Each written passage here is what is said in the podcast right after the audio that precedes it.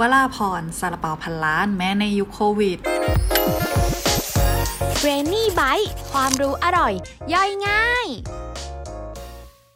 สวัสดีค่ะ สวัสดีครับ วันนี้มาพบกันกับรายการ r a i n y b y ค่ะ รายการที่เราจะหยิบเอาความรู้อร่อยๆมาย่อยให้ฟังแบบที่เข้าใจง่าย ๆ ค่ะสำหรับวันนี้เราจะมาพูดถึงอาหารจานไหนกันดีคะคุณปาล์ม ก่อนจะพูดถึงอาหารจานไหนเนี่ยก็ต้องถามคุณอุ้มก่อนเลยแล้วกันครับว่า ถ้าพูดถึงของกินเล่นในตอนเช้า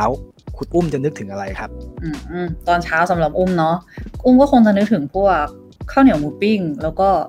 ข้าวมันไก่ หรือว่าไม่ก็ซาลาเปาอะไรแบบนี้มั้งคะมาถูกทางเลยครับคุณอุ้มเพราะว่าอาหารที่เราจะมาพูดถึงในวันนี้เนี่ยก็คือซาลาเปานั่นเองงั้นถามต่อเลยแล้วกันว่าถ้าพูดถึงซาลาเปาเนี่ยคุณอุ้มจะนึกถึงซาลาเปาร้านไหน ถ้าเอาแบบร้านซาลาเปาที่เป็นหนึ่งในใจอุ้มเลยนะ ก็คงคิดถึงซาลาเปาวลาพรค่ะคุณปาล์มใช่ครับถูกต้องเลย เพราะเรื่องที่เราจะมาพูดคุยกันในวันนี้เนี่ยก็คือซาลาเปาวลาพรนั่นแหละแล้วรู้ไหมว่าซาลาเปาวลาพรเนี่ยเขาขายดีแค่ไหน ก็ถ้าเอาในความคิดอุ้มก็คิดว่าน่าจะขายดี แต่ก็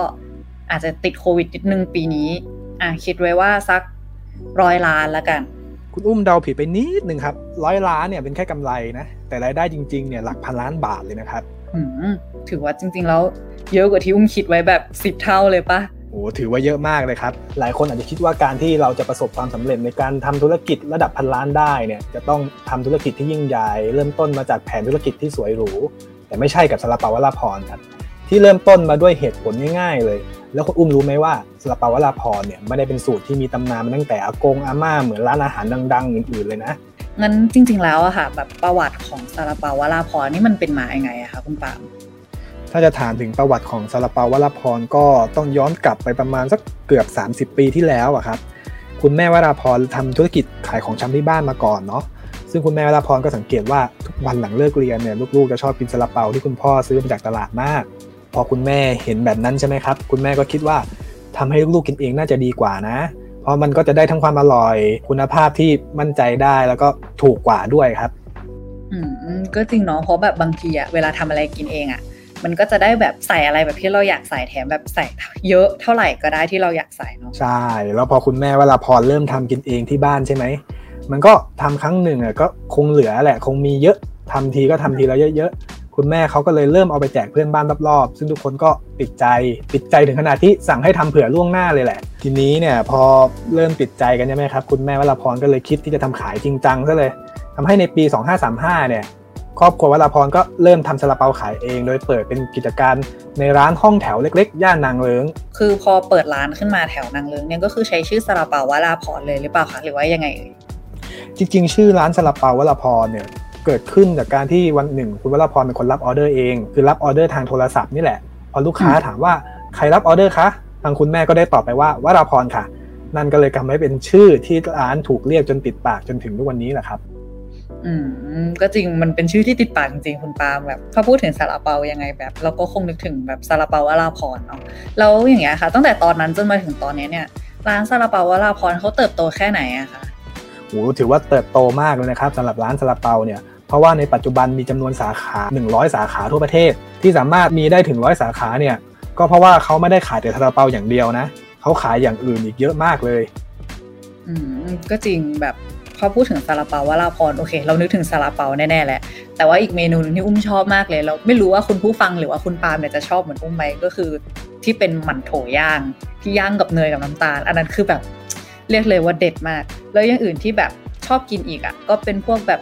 ติ่มซำแล้วก็พวกบาจ่างอะไรอย่างนี้ของวราพรด้วยเหมือนกัน จริงๆที่คุณอุ้มไล่มาเนี่ยก็เป็นเมนูของทั้งร้านแล้วนะครับ แต่ก็ว่าก็ใช่เลยแหละ การมีเมนูที่หลากหลายนี่ก็เป็นส่วนหนึ่งที่ทำให้ซาลาเปาของวัลพอเนี่ยขายดี เพราะลูกค้าก็สามารถเลือกกินอย่างอื่นได้นอกจากซาลาเปา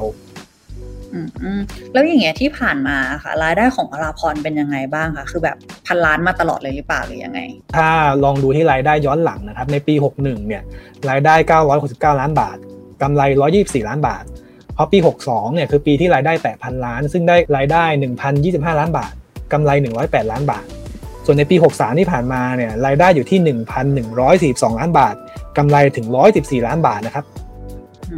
ก็เรียกว่าจริงๆ แล้วทุกปีเนี่ยรายได้แบบเติบโตมาตลอดเลยกำไรก็เติบโตเหมือนกัน ใช่ครับ ส่วนหนึ่งก็เพราะถึงแม้ประเทศเราจะมีล็อกดาวน์แต่อาหารพวกซาลาเปาอะไรอย่างเงี้ยเนี่ยมันก็เป็นอาหารที่เราสามารถสั่งเดลิเวอรี่ได้อยู่แล้ว